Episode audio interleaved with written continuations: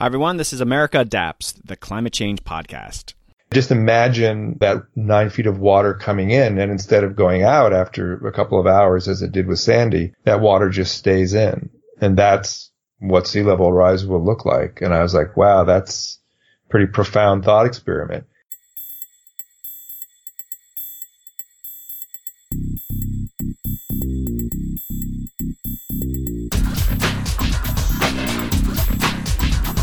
Hey adapters, that was my guest this week, Jeff Goodell, writer for Rolling Stone magazine and author of the new book, The Water Will Come Rising Seas, Sinking Cities, and the Remaking of the Civilized World. Jeff and I dig into the book and also talk about Rolling Stone magazine's long history of climate change coverage, those topics, and much more. Hey, it's my 60th episode. Thanks to all you listeners out there, and thanks to those who have been with the podcast since the very beginning. I look forward to the 100th episode.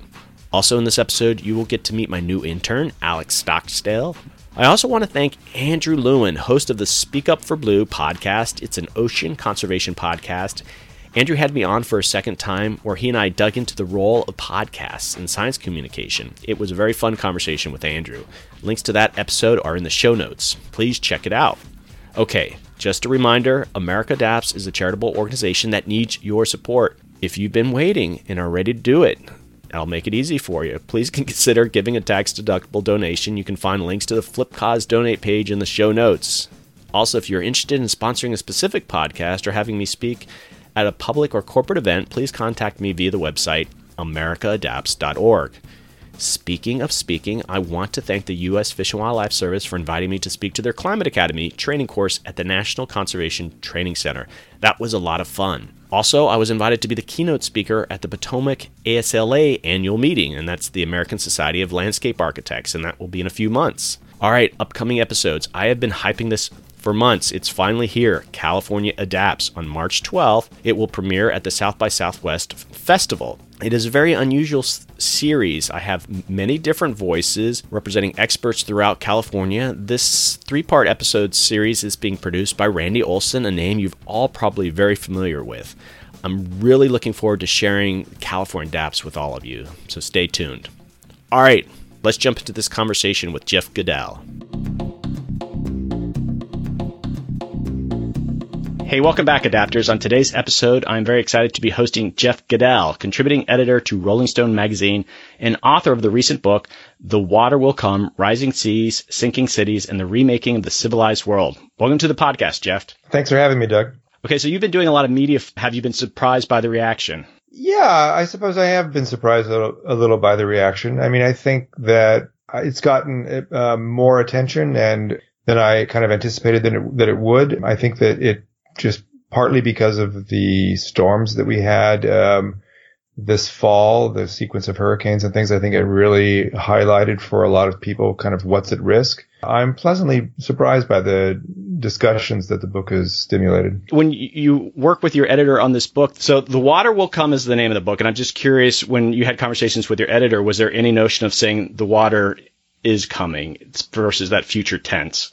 And that was interesting. I, the title came, my publisher came up with the title. I had a different um, working title, but as soon as I heard it, I really liked it because I think it really communicates what I'm trying to communicate in the book, which is that this is not, you know, the water will come unless we all put solar panels on our rooftops or the water will come unless we all drive Teslas or something. I mean, uh, one of the things I'm trying to really underscore with this book is that sea level rise is going to happen, even if no matter how much we we cut carbon emissions, no matter how um, dramatic the innovations are with clean tech and all of that, we're still going to see a significant amount of sea level rise in the coming decades and centuries. So you'll do these media events, and I'm sure a lot of the folks that show up to them are probably relatively friendly audiences. But have you been at any for the book that have you encountered a hostile audience? Oh, sure. I mean, I think the most hostile crowd that I've encountered are, are realtors, basically, real estate agents, real estate industry, building industry. They're not happy about the message this book sends. They're not happy about talking about, you know, coastal real estate being inundated. They're not happy about the fact that it might make people think twice about buying coastal real estate. And they're especially not happy when I talk about ideas about mandatory disclosure of flooding and future flooding for real estate transactions. So those, those are by far the most hostile people that I've encountered. Well, you, you have some great stories within the book about some of the developers, and you, you spend a lot of time in Miami in, the book, and those kind of conversations that came out. Uh, could you maybe share one that really stood out for you? Well, I mean, Miami was the epicenter or is the epicenter of the book because it's the most obvious a place where there is so much at risk and it's so kind of startlingly obvious to anyone who thinks about it for 30 seconds. I did spend a lot of time there. I mean, I, I think, I guess the most kind of compelling moment for me that uh, was most memorable was when I confronted George Perez, who's the biggest real estate developer in, in Florida uh, known as the Trump of the tropics, about how sea level rise and thinking about the future impacts how he thinks about development and how and how he kind of plans his business. And he basically, you know, and I've been trying to get a hold of him for months, and he he didn't want to talk to me, but I actually ran into him um, at the the museum, the uh, Perez Art Museum in Miami that bears his name. And he and and I asked him about sea level rise and how he thinks about these risks. And he basically told me that he doesn't and that he doesn't concern himself with it because by the time it gets serious, he's going to be dead. So what does it matter? And it, for me, kind of embodied the kind of short-sightedness and sort of lack of responsibility for, you know, what one builds and the world that we're developing that I think is symptomatic for why we're in so much trouble right now. Well, it must be tough as, as a journalist trying to have that conversation, but at the same time, what did you want to say to the guy when he said, had, I guess, had such a, I don't know, dour uh, response to the situation? I, there's not much you can say. I mean, um, you know, it's, I, I, we only had a few minutes to talk. I'm not sure that there's anywhere you can go from that. I mean, he, he looks at this as a strictly business proposition, you know, and from a strictly business proposition, if you're developing a big condo or a condo development or, or tower or office complex on the water, you know, what you're concerned about is can you get your money out in five years? And he doesn't see a problem with that, basically. You know, and, and in, a, in a strange way, I have a kind of respect for his bluntness on this because there is a question of whether how much responsibility he bears for this. He is, a, you know, a businessman and he is playing by the rules and how much is the larger responsibility of politicians and other kind of government leaders who are sort of setting the rules of how development goes and how and whose job it really is to be thinking about our sort of long-term welfare and economic well-being. Well, I want to come back to Miami, but I, I guess I want to get a bit more background. So you're a contributing editor at Rolling Stone, and I've just been curious. I, I read Rolling Stone, and you, you, guys are really just relentless in your climate coverage. And uh, what's the history there? I mean, you don't have to be covering climate change like you do. Could you give a little bit of that background?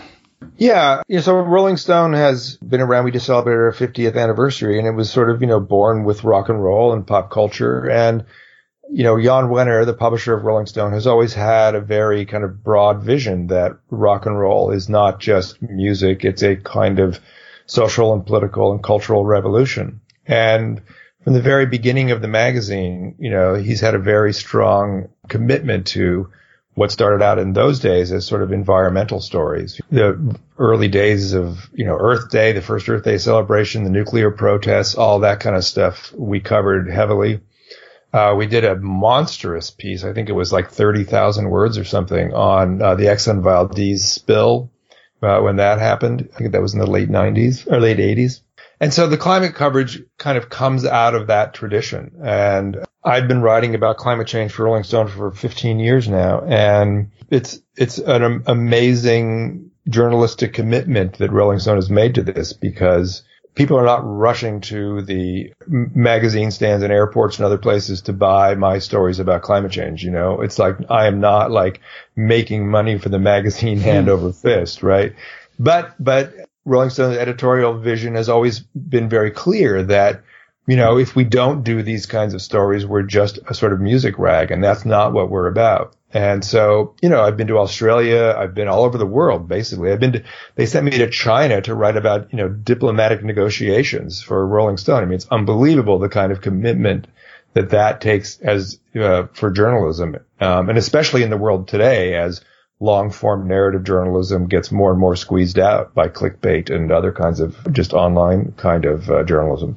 It really does add quite a bit of heft to the magazine. I think I'm reading an article on Tom Petty, and then you turn the page and it's just some serious climate change story. It really is sort of a unique thing, and certainly appreciate that. Yeah, I mean, I it's like I said, it's a um, been an amazing opportunity for me, and basically get to cover whatever I think is important. And this book would not have been possible without Rolling Stone. A number of Rolling Stone pieces turned, you know, I, I, used in some version in the book, including my trip to Alaska with President Obama. My story about Miami, uh, a story called Goodbye Miami, first appeared in Rolling Stone. That was sort of the the, the sort of launching pad for the book. So it, it really is a, a product of some of the years of work that I've done there. Oh, that is, that is a, I love that piece. Goodbye, Miami. I remember when that came out. Yeah. Um, I'm very excited. I'm talking to the author of that piece when it came out. And it's, it's been like four years. And when it comes to climate change, that's almost like a lifetime. So I'm sure that probably weighed into your book, just to, the differences even when you created that piece. Yeah. I mean, that piece was caused a lot of attention, got a lot of attention. And, you know, it was, written in the aftermath of Hurricane Sandy when it, it, it, came about because I went to New York after Hurricane Sandy. I didn't happen to be in the city that exactly when it hit, but I was there a few days later and, um, uh, I was thinking about how I would write about Sandy and I, I talked to this climate scientist and he said, you know, one way to think about what happened with Hurricane Sandy is to think about it as a sort of dress rehearsal for sea level rise. And I said, well, what do you mean? And he said, well, you know, we had like nine feet of storm surge on lower Manhattan during Sandy, you know, and that's like the high end of what we might have for sea level rise by 2100. And he said, just imagine, you know, that nine feet of water coming in and instead of going out after a couple of hours as it did with Sandy, that water just stays in. And that's what sea level rise will look like. And I was like, wow, that's pretty profound thought experiment. And then he said, you know, you really want to blow your mind, go have that same thought experiment in Miami. And, and I did. And I happened to go to Miami during king tides and, you know, there was three feet of water in the streets of uh, Miami Beach. And, you know, I, I was there for 36 hours and it became clear to me that Miami, as we know it today, is, is not going to be around by the end of this century. And that was the genesis of the Rolling Stone piece, Goodbye Miami, which, no one I don't think had really written about sea level rise in, in a, in, in that kind of vivid and, you know, here it's going to happen and, and this is what's going to happen and here it's how it's going to happen. And, you know, it caused a lot of commotion and it launched me on this book. Oh, it was an awesome piece. You know, going to Miami, I don't know if you, when you f- flew into Miami, assuming you flew down there, a, a, lot of the flights take you over the Everglades as you fly into the airport. And if you it's daylight, I don't know if you, you got to see that perspective, just how flat South Florida really is. Did you, did you get a chance to look out the window? Oh, sure. I mean, I've spent, you know, a good amount of time in the Everglades and one of the striking things when you, you know, when I first started thinking about the risks of sea level rise in, in South Florida, and you start beginning to look at some of the inundation maps is that it's not just the Miami Beach and the coast, the Atlantic coast that's at risk when you get even modest levels of sea level rise, two or three feet. Um, the water starts coming into Miami-Dade County from the Everglades. So the flooding is actually worse from the west than it is from, from the east, from the Atlantic side, uh, in, in Miami-Dade County. And that's really important for me and, and important in thinking about what sea level rise means and what adaptation means. Because if you're on Miami Beach, you know, there's right now, there's a lot of architects who are building, you know, new condos that are elevated and have the critical infrastructure uh, several floors up or on the roof and don't have underground parking anymore. And there's lots of ways of thinking about ad- adapting for building structures on the coast. But the real risk for Miami-Dade County is in working class neighborhoods like Hialeah and Sweetwater, where not only do you have a lot of low income, modest income kind of housing that is right on the ground that is very vulnerable, but they don't even know that they're vulnerable. They don't even, they're not even aware of, of the kind of flooding that is, that they're at risk for. And so I think that there's going to be, you know, kind of catastrophic consequences in these regions that no one is even beginning to think about, uh, in, in the very near future Well, in your chapters on Miami, you might as well dig into that. It, as some of the local officials are starting to grapple with it, and to their credit, I'm, I'm originally from Florida. I worked in Florida doing climate change work, and they're really thinking about it. And you know, I, and the, the end of the day, I think, gosh, how do they fight this back. But uh, the point that I think you were trying to make is that the history of Miami, there was all this sort of short term thinking, and now today they're trying to sort of do this long term planning. So there's this bedrock of short term planning decisions can they realistically sort of say, all right, we now want to plan for Miami for 100 years out? Right. So, so Miami has, you know, always been a kind of huckster's paradise, you know, I mean, a place where they paved over the swamps and sold real estate. And, you know, real estate has always been the engine of development there. And, and, you know, you, anyone who's spent any time there can see that there's not been a lot of sort of grand strategy in how Miami's going to grow. And there's a lot of problems with you know, traffic and, and all that kind of thing.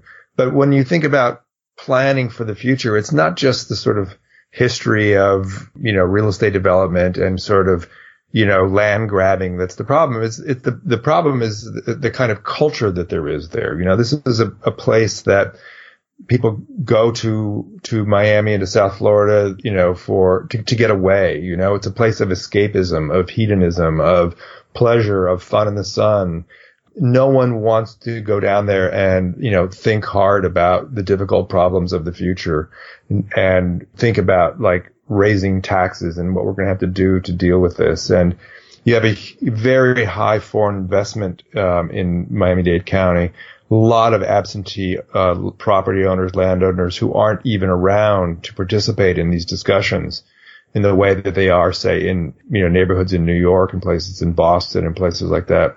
So the whole culture there works against any kind of sort of long-term coherent thinking about what we're going to do about this problem. Well, you tossed out a lot of numbers in that book, and I just you, you I think you traveled around with uh, Hal Wanless for a bit. Um, he's a sea level rise expert at the University of Miami, I, I, believe, and so he he's one of the folks that'll come out and say five, six, seven feet of sea level rise by the end of the century, whereas three feet is sort of the standard number people are talking now. I mean, you must have come up with your own personal number. I mean, wh- where do you think it's going to come out at? Well, first of all, let me be clear. I mean, the three foot number is the IPCC number that, that, you know, basically every, you know, virtually every sea level rise scientist now uh, understands is sort of out of date. You know, the latest NOAA projections are, are seven feet. Uh, for 2100. A lot of the, all the recent science about what's going on in West Antarctica is underscoring that sort of, in, that potentially higher end estimate. So it's not like Hal Wanless is out there, some kind of renegade voice. I mean, he's actually, you know, NOAA is, is, you know, as establishment science as you can get in the United States and, and they're saying seven feet. So, so the, the increase of the high end potential risk here is kind of very real, very kind of well accepted among virtually all of the climate scientists and, and glaciologists that I talk to. So I, I mean, I don't have a personal number myself. I don't, I don't think about it in that way. I, I'm not, a, you know, a sea level rise scientist, but I understand science well, and I understand more importantly, which scientists are sort of most credible and who are pushing the boundaries of uh, what we understand on this. And so that's how I, that's how I focus my reporting on like, as, as you do with any other subject that you're trying to report accurately about is you, you learn the field and you figure out who's got, you know, you know, who's best at it. And so the seven foot number, I think is entirely credible. What the risks exactly are of that, I don't know, but I do know that the, the risks are ascending in the last decade. You know, they're, they're getting higher and higher. It's becoming clearer and clearer that we're not going to be cutting CO2 emissions anytime soon. The, you know, carbon dioxide levels in the atmosphere continuing to rise.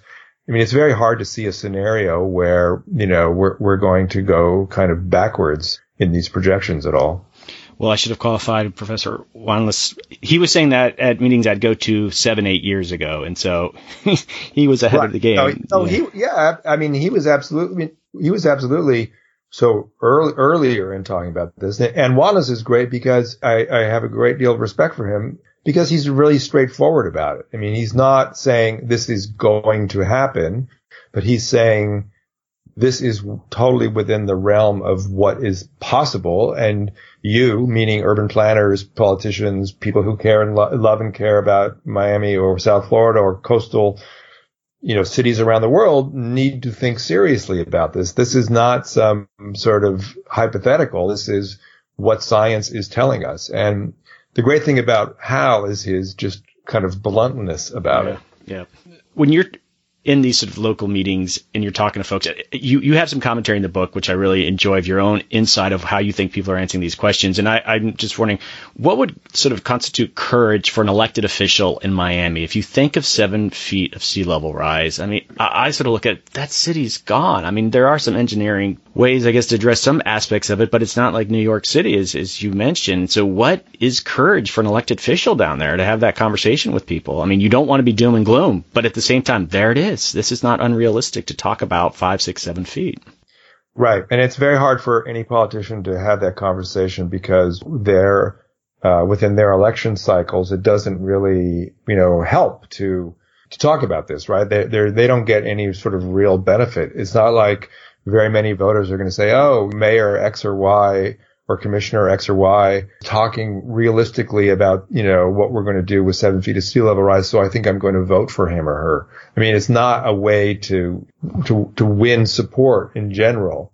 And yet it's the, the important and moral and ethical and sort of the thing, thing to do in this situation. So it's, it's very tough. I mean, so obviously what needs to happen, not obviously, but I mean, within the realm of political reality, what needs to happen is sort of beginning of a step by step kind of thinking about this. And so there's the South Florida Climate Compact that is beginning to do things, you know, but certainly more things need to be done in the sense of uh, zoning, more kind of experimental projects of how we build uh, along the coastlines, M- much more rigorous building codes, some long, some attempts at some long range planning, beginning to think about what we're going to do about the airport, for example, in Miami, how, how that's going to be impacted and what potential fixes there are for that or relocation of that.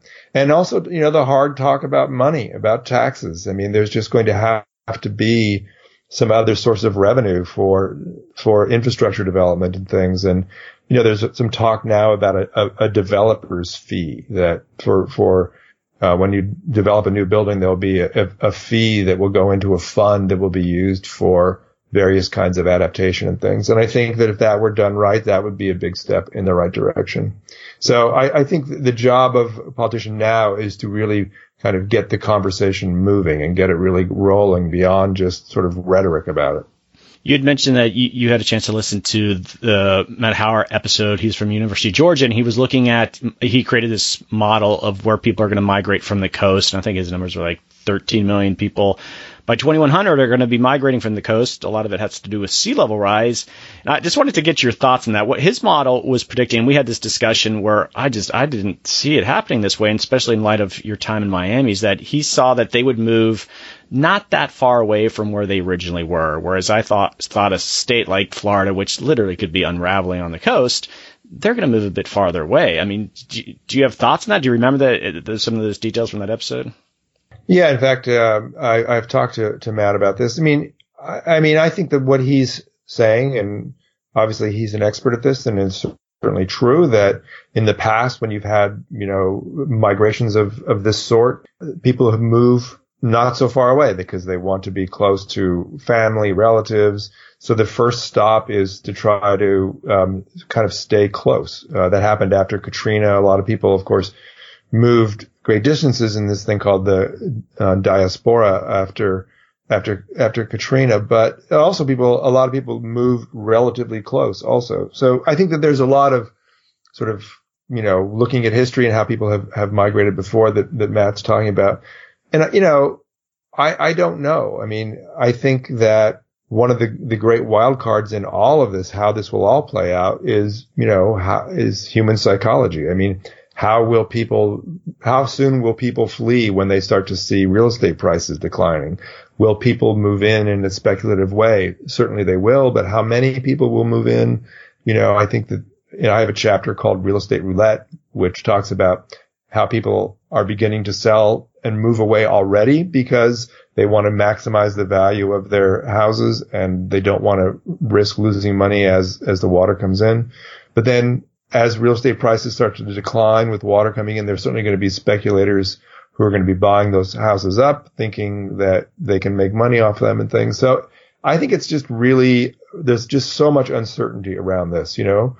I mean, will people from Miami move to Orlando? Probably. You know, I think that Orlando's what 240 feet above sea level. It's the new high ground in, in South Florida. And even before that, people will probably move to Liberty City in, in, in Miami Dade County itself, which is the high spot uh, along the railroad tracks, a kind of historically African American neighborhood where it's, it's, you know, a couple feet higher ground. I'm sure there's already been talk about developers moving towards that area. So I, I don't know. And on the other hand, I was just in Asheville a few a few weeks ago, and Asheville, North Carolina, and there was a surprising number of people who had moved there as kind of climate refugees, leaving mm. leaving the Outer Banks, you know, leaving Florida, and thinking, oh, Asheville's a, a kind of really good place to weather out the coming storms. I want to go back to the book a bit, and you you had the opportunity to interview President Obama, and the, there's a couple sections there I, I, want to bring up. And again, this is uh, your perspective that I found just it was really interesting.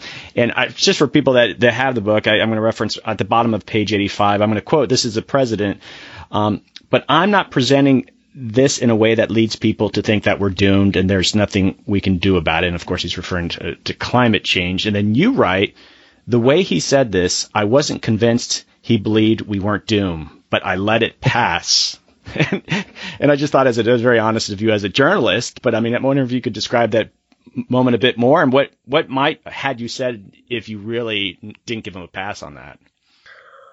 Well, you know, I mean, I, I don't mean to kind of parse too deeply, you know, what that I understood kind of what the president was actually thinking versus what he said. But I, I think that one of the things that became very clear to me in my conversation with President Obama is that he understood the risks of what we are facing very well. And his understanding of kind of climate science was very, very, very good. I mean, over the years, I've developed a really good kind of bullshit detector for people who um, kind of read notes about climate science versus actually understand it and think about it. And he was certainly someone who um, understood it and thought about it. So at the same time, though, he, as a job as uh, as president, is to inspire people, and he his whole point of his trip, as he said to me, was to sort of ring the bell of, of alarm and get people inspired and thinking about this. And I think that, you know, he's a very practical politician and he knows that, you know, you have to give people hope. And people tell me that all the time when I give talks that I have to give people hope. And, and that, and I, and I think that, I mean, my responsibility as a journalist is different than his responsibility as president. But I think he felt that very powerfully, that feeling of needing to give people hope. And so I think that no matter what he really thought about how dire the science is, and I think he thinks it's pretty dire about what's coming, you know, he felt, he feels an obligation and perhaps, and probably justifiably to put the most hopeful spin that he could on all of this. Well, I try to make this podcast pretty hopeful. I just I talked to a lot of people dealing with adaptation, and that's actually kind of a proactive position on climate change. And I, I think I have that reputation of course, you can't but help but get caught up in doom and gloom. And when I think of the president, I work for the federal government and I think of that, that interview you had with him and it's all about this framing. And so president, he's talked about climate change and maybe he'll be at some national park and he'll talk about the impacts of climate change. And like you said, to inspire, but then I've given a, just a lot of thought in conversations I have on this podcast. It's like how you frame the urgency of this issue. And so okay, well, you're talking about climate change, you're talking about sea level rise at this location, and all of a sudden you automatically, I think, undercut the urgency. I mean, why isn't it in the Oval Office? And I mean, when you talk about terrorism, there's, we all automatically are just like, okay, wow, this is serious. Why can't we frame climate change like that? Well, I mean, obviously, you know, a number of reasons. One is that, you know, terrorism and the threat of terrorism is something that, you know, could happen any moment. You know, we all remember 9-11. We all are freaked out when we're in a crowd and somebody leaves a backpack on the ground or something. I mean, we're, you know, it's like a risk to our lives to our children, to people we love, you know, in real time. And the problem with the conversation around terrorism, of course, is that politicians are very good um, at, at, exploiting those fears. And, you know, as we see with the whole talk about with Trump, with the, you know, that it's all about, you know, people who are uh, illegally in this country and the whole, you know, going after Muslims and, and not pointing out that a lot of terrorism is caused by, you know, homegrown Americans and people who were born in this country and all of that. So it's easily exploited. You know, the, the problem with climate change, of course, is that it's a, a slow moving catastrophe. It doesn't televise well, except when there's hurricanes. But, you know, a long time ago when I first started, started talking, uh, reporting on, on climate change, a scientist said to me that, you know, all of these problems of awareness and kind of motivation would be solved if only CO2 like stained the sky purple and we could see it like getting more and more purple every day. People would take action, but of course CO2 does not stain the sky purple.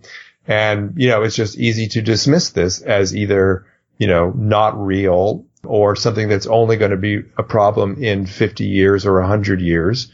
Like George Perez said, it'll be, you know, the developer that I talked about earlier it'll be a problem, you know, when I'm dead. So I got to feed my kids. I got to deal with stuff now. So we'll put, we'll push that aside.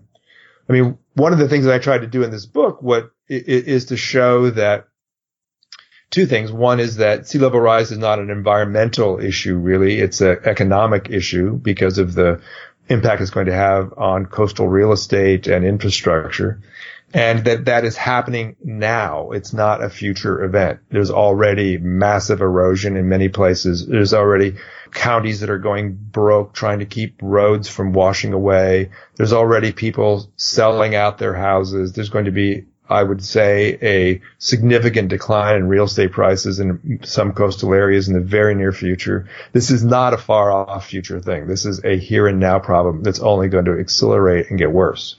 I wonder how the public would respond. And you, you don't t- mention it the same way, but at, your, at, the end of your book, you talk about just the, the impact of the, the asteroid. But I'm just, if 97% of asteroid scientists came out and said, in 75 years, this giant asteroid is going to hit the Earth. We can see it, we can map it, we know it's coming, and it, but it's not coming for 75 years. Most of you will be dead before it hits how would society respond? Because the, the science is pretty rock solid in, in a lot of areas with climate change. And so you have, that's something very, I, I would be curious how the public would respond to a threat that maybe makes more sense to them and yet is outside the time frame that they're just going to give a crap about. Yeah. I mean, I think that people could easily rally around a, you know, an asteroid in 75 years kind of threat because an asteroid is much more like Hitler. I mean, it's like a thing that yeah, you can yeah that you can see and, you know, make movies about and talk about, you know, the size of it, the track trajectory of it. You can, you know, it's, it's tangible in a way that climate change is not. And you also don't have a sort of pro meteor lobbying group right, uh, right. That, that is spending millions and millions of dollars lobbying, you know, prominent congressmen to say that there's no meteor or that we can't live without the meteor, that the meteor provides us jobs. So we have to allow this meteor to come into, you know, our orbit. You know, I mean, it's just, it, it wouldn't be, you know, our debate about it would not be contorted by all of the money and politics that contorts the climate change debate. I tell you what, though, if they said, okay, we're going to have an asteroid tax, there would be some lobbying group coming up saying, hey, leave the asteroid alone people are offended by taxes. I wanted uh, so in your book you visit Venice and it, it's a great chapter and what are they going to do in Venice the the the extremes that they're taking to protect that city but again I want to read a quote from from you and please uh, uh, correct me on my pronunciation here but I imagine standing on the quay in front of the Doge's Palace or how do you pronounce it Doji, yeah. Doge's Palace and feeling the city rising beneath me tilting a little to the left a little to the right watching the cracks appear in the palace walls. And I love that quote. And it, you are involved with adaptation with this book. And it, to me, that to me is sort of like the future of like adaptation in the country. That that description right there. And I don't know if you had any other sort of ulterior motives to what you were trying to say there. No, but I mean that was you know in response to an engineer that talked about trying to lift the city up because you know as most people know Venice has been sinking for a long time um, because of groundwater pumping and other factors. And they finally sort of stabilized the, the sinking. But, you know, there's a lot of people who are thinking about how to save Venice in the future from rising seas. And the, there's a, they, you know, they, my chapter is basically about a barrier that they've attempted to build at the edge of the lagoon.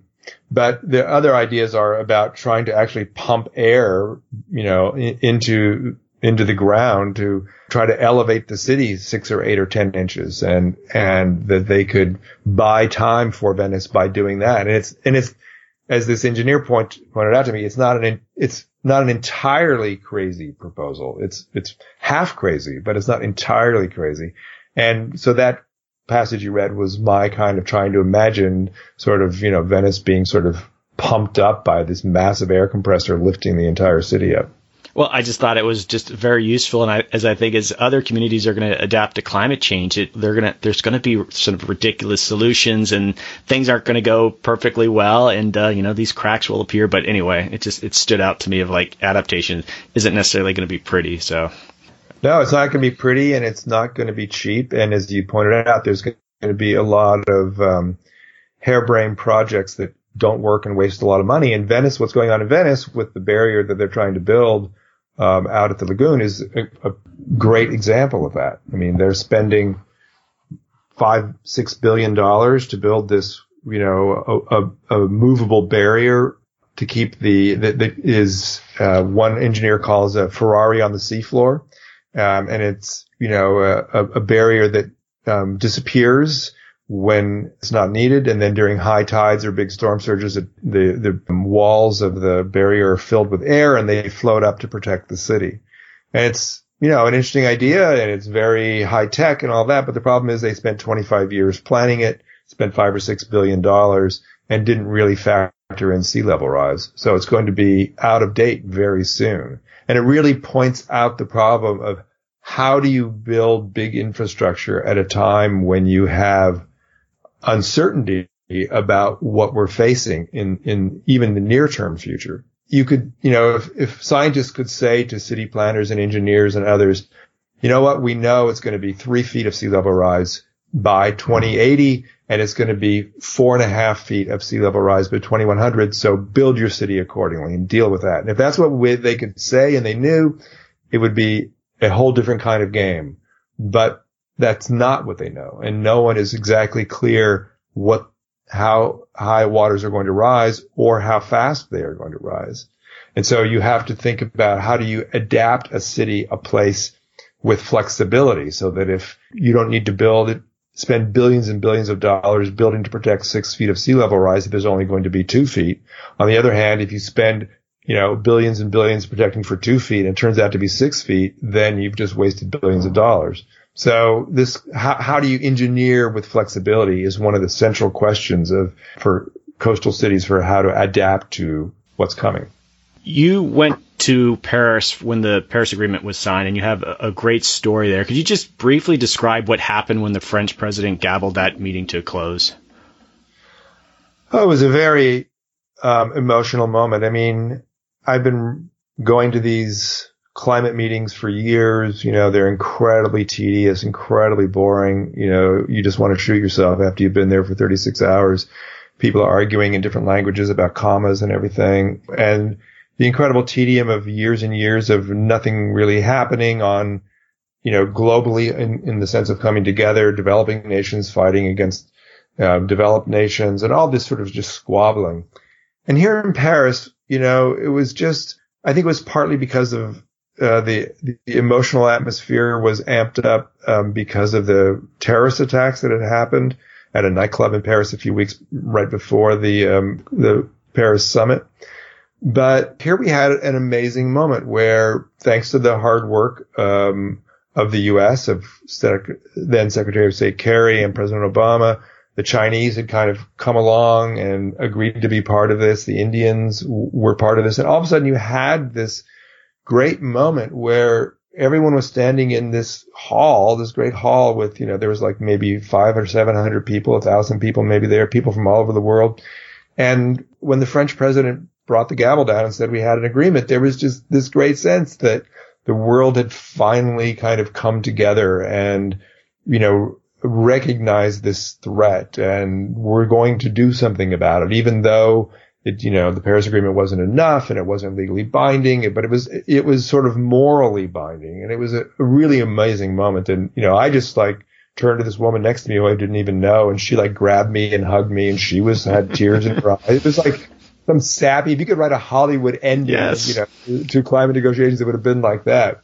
And so it would, but it was a very, it was like the, probably the most hopeful moment in, you know, all of my years of covering climate change. I mean, because it was like, okay, we all get it. This is happening to the, to the world and we all need to take action. And, you know, of course, it didn't last too long, but, um, but, but it was a great moment when it lasted, while it lasted. It's going to outlive Trump. But, you know, so the point, that, the, when you describe that moment, and you know, it was a very exciting moment just to read, and it, it occurred to me that here in the U.S. and just you know, correct me if you you read it kind of wrong, is that I've sort of started to pitch this on the podcast that I look at the Paris Agreement as really one of the greatest moments in human history. It's just like all these countries came together literally to save the planet. That is a hell of a thing. And I felt like the U.S. did not take the chance to celebrate it. And I know it's still controversial here, but like, the, you know, Trump and his stupid military parade, but like, did Obama miss a chance to have his own climate parade? I know all the environmental organizations were like, all right, this is a big deal, but it just, it was like, oh, that international thing over there. And, but it's just, should we have tried harder to really celebrate that moment? And would it just penetrated into our, the, our minds a bit more? I just, I feel it was a missed chance because it was such an important thing. Yeah, but you know the political reality is that happened in December of 2015. You know the the election uh, was already underway. You know, basically, you know, I mean, it, it, it's. Um, I think that no matter how hard you would have tried, it was just not something that would have broken through. I mean, I think that that's the sad fact about about these kinds of things. That you know, there's just not enough people care about it, and you know, there would have been a lot of attempts to subvert it. And, you know, I, I think that even among the climate advocates that I knew, I think that the larger kind of point at that time was to try to keep this rolling and get a Democrat elected president so that this they could build on this, and that was a much higher priority than um, you know kind of celebrating that moment per se. You know, the best way to celebrate the moment would have been to not even a Democrat, to elect somebody president who would continue on uh, and building on this. And instead, of course, we got Donald Trump. Well, I'm currently working on this three part series, California Adapts, and one of the moments that we're highlighting is when Governor Brown, on the same day that Trump said he's going to pull out, he said, you know what, California is committed to this, and he went out and did something with the Chinese, and they're having a big meeting this fall in September in San Francisco. Are you going to attend that? Yeah, no, I know that meeting. I, I, I hope so. I, I don't know for sure yet, but what Governor Brown is doing and, and others, uh, Jay Inslee in Washington, uh, and, and many other, you know, mayors and officials around the country is really inspiring. And, and, you know, part of me thinks sometimes that what Trump has done is going to, in the long run, build the movement and getting more people engaged and getting more people to really understand sort of what's at risk. And, you know, maybe when you look at this in the, in a longer arc, um, he will have done a lot to have built the movement and to build awareness of, of what's coming.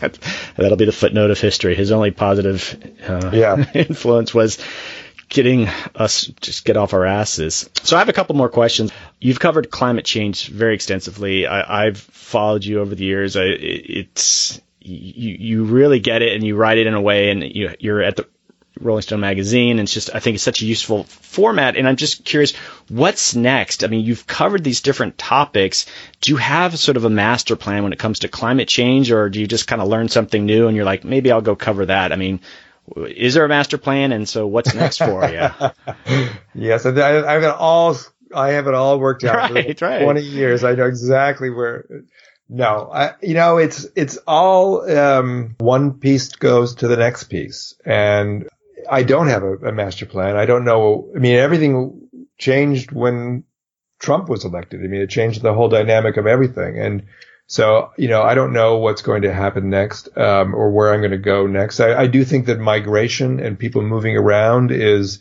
a very big story that's going to be a, a much bigger story. Um, I have actually a piece in Rolling Stone coming out about that in a few weeks. So I think that that is, is going to be an increasing part of our discussion as time goes on.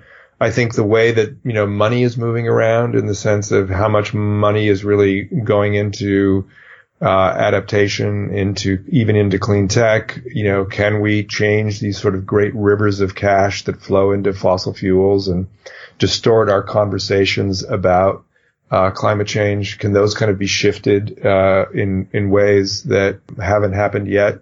I thought that what um, the head of BlackRock, giant investment group that manages trillions worth of dollars worth of uh, investment, said a few weeks ago about how corporations that don't start to think long term about climate change and the impacts of climate change are going to lose their social license to operate. Uh, but people will basically blacklist them. And for someone like him, who's such a establishment figure to talk like that, I thought was really interesting.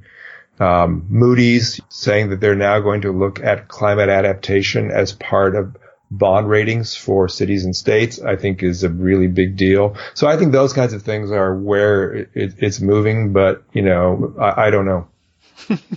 well, I will keep on reading. And, uh, you know, if you get a chance to listen to another one of the, the, podcast, I, I, talked to Vox's David Roberts, and it was sort of more of a philosophical discussion on adaptation. I think you might find interesting, and I, I hope you keep writing about adaptation. And in fact, I think of you. He's someone that you just, I don't know if you know him, but just to hang out and have this conversation, it, it would probably be quite enjoyable for you. I mean, do you ever read David Roberts? He was at Grist for a long time. Oh yeah. You know, I know David very well, but I don't know him very well. Um, I've known of, I've known his work for a long time. He's great. I think he's really good at what he's doing. I'm really happy to see him at Vox. I, I read everything he writes. I think that he's one of the sort of most distinctive voices on all this, not just adaptation, but on, you know, he really understands the nuances of energy policy and, and, and economics in a way that really few people do. So yeah, I'm a big fan. Well, you know, he actually didn't write a lot on adaptation. I sort of took him to task on the podcast because he had been dumping on adaptation for a bit, but he sort of come around, but it was kind of that fun conversation because he does focus mainly on energy and mitigation. So yeah. So one of the things I've been trying to say with this book that, that I think is really important and I try to say in conversations around the country, which is that, you know, I think really, and I think David, what you're talking about with David is in a way part of this is that so much of the conversation about climate change has been on the sort of emissions reduction side of it. You know, how are we going to get cheaper solar panels? How are we going to displace coal? All that, which is really important and really true. And I wrote a book about the coal industry. I get that. But, but I think what's really important now, as we know that we're not, we're going to blow through these climate targets of two degrees of warming and things like that, is and something that I really understood in reporting this book is that we need to have a simultaneous conversation about adaptation because this stuff is happening now. It's going to happen. And we really have not really had a very good conversation yet about how we're going to adapt to this, whether it's sea level rise or wildfires or extensive droughts. I mean, look what's happening in Cape Town right now. I mean, I think that the adaptation side of the conversation is really way behind the, um, emissions reduction side of the conversation. And so I'm really glad that you're doing the kind of things that you're doing to help stimulate that. Well, you have an open invitation when any sort of article comes out. You want to talk about it because, yeah, I mean, not too many people are actually filling that adaptation niche, at least in the podcast universe. So, yeah, please, whenever, I would love to get you back on. Last question, and this is what I ask of everyone, and you probably see this one coming, is like if you could recommend a guest to come on the podcast, and if you can help get that guest, that's even better. But who would you recommend? Um, I think getting a, uh, a, big real estate developer uh, on the show would be really interesting to hear about how someone who is actually investing in in coastal real estate, especially, uh, thinks about this. Be would be great. I think also the national security side of this, so people from the Pentagon or people who understand uh, uh, the. I know you've had some guests uh, in that realm. Let's see who else would be good.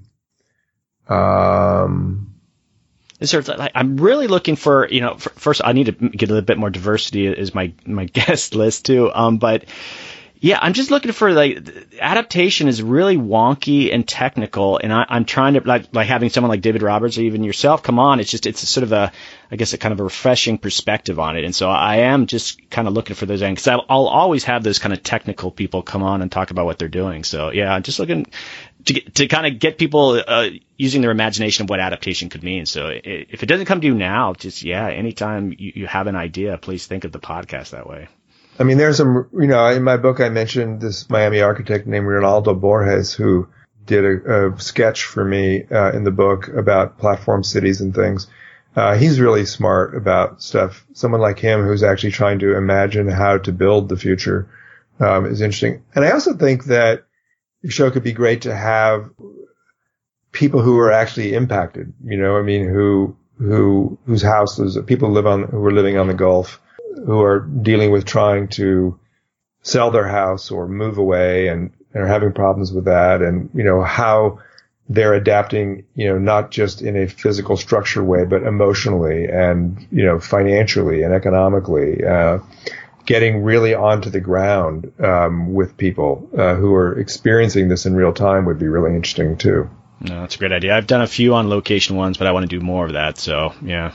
Jeff, uh, again, this was an honor to have you on. It, I, have been following you for years, and I appreciate you taking the time. But just any sort of final thoughts before we close this out? Uh, no, I mean, other than, you know, that I'm really glad that you're doing what you're doing because as I said, I think we need to be, uh, we're moving into this sort of adaptation world now. And I think that, you know, this is, this is, um, the future. I think that our world is changing very fast and we need to talk a lot more about what we're going to do about that. All right, great. Well, thank you so much. Thanks for having me.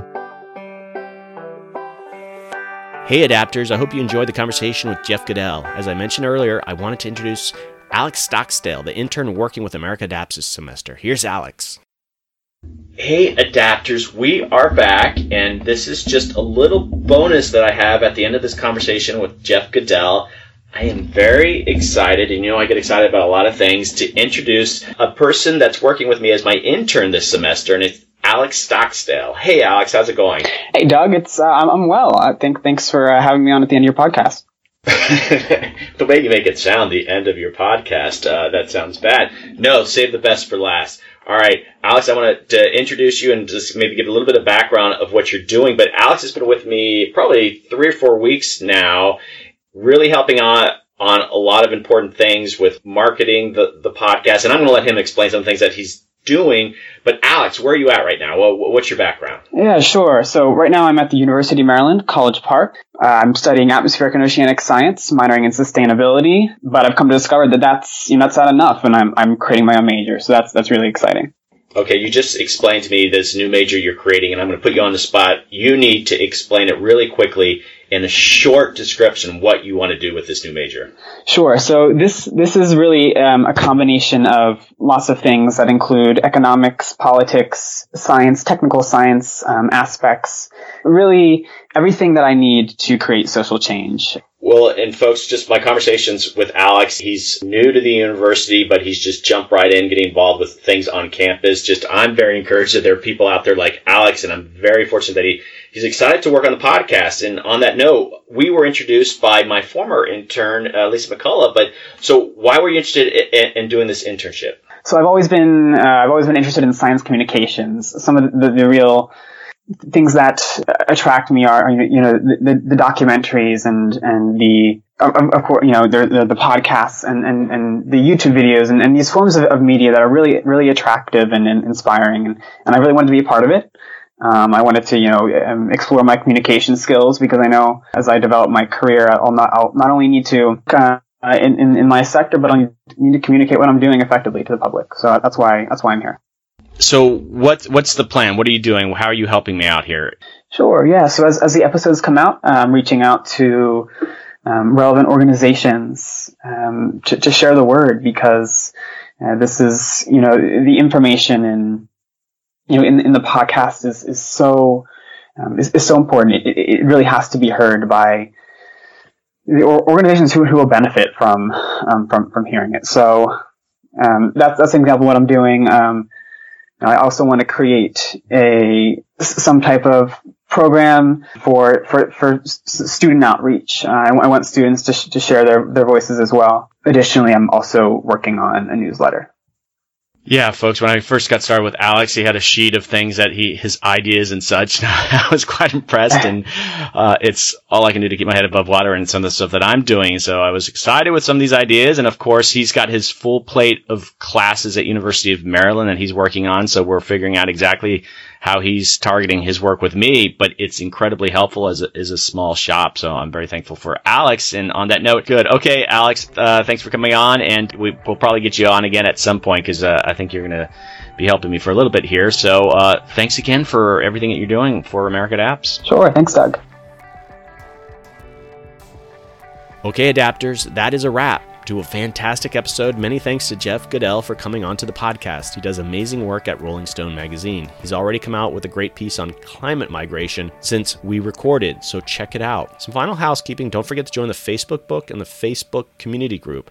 The group is private, but just search for America Adapts and ask to join, and I will approve right away. It's a chance to hear sort of insider conversations and to see what other listeners are sharing on the wall. We've had some great conversations on there, so please join the group. Also, I say this in every episode I love hearing from you. I mean it. Just say hi. Tell me about a favorite episode. Give me an idea for a guest. It is the highlight of my week because it's always something different and exciting. So I can be reached at americaadapts at gmail.com. Send me an email. All right, up next, the long awaited premiere of the three part California Adapt series, and that's on March 12th.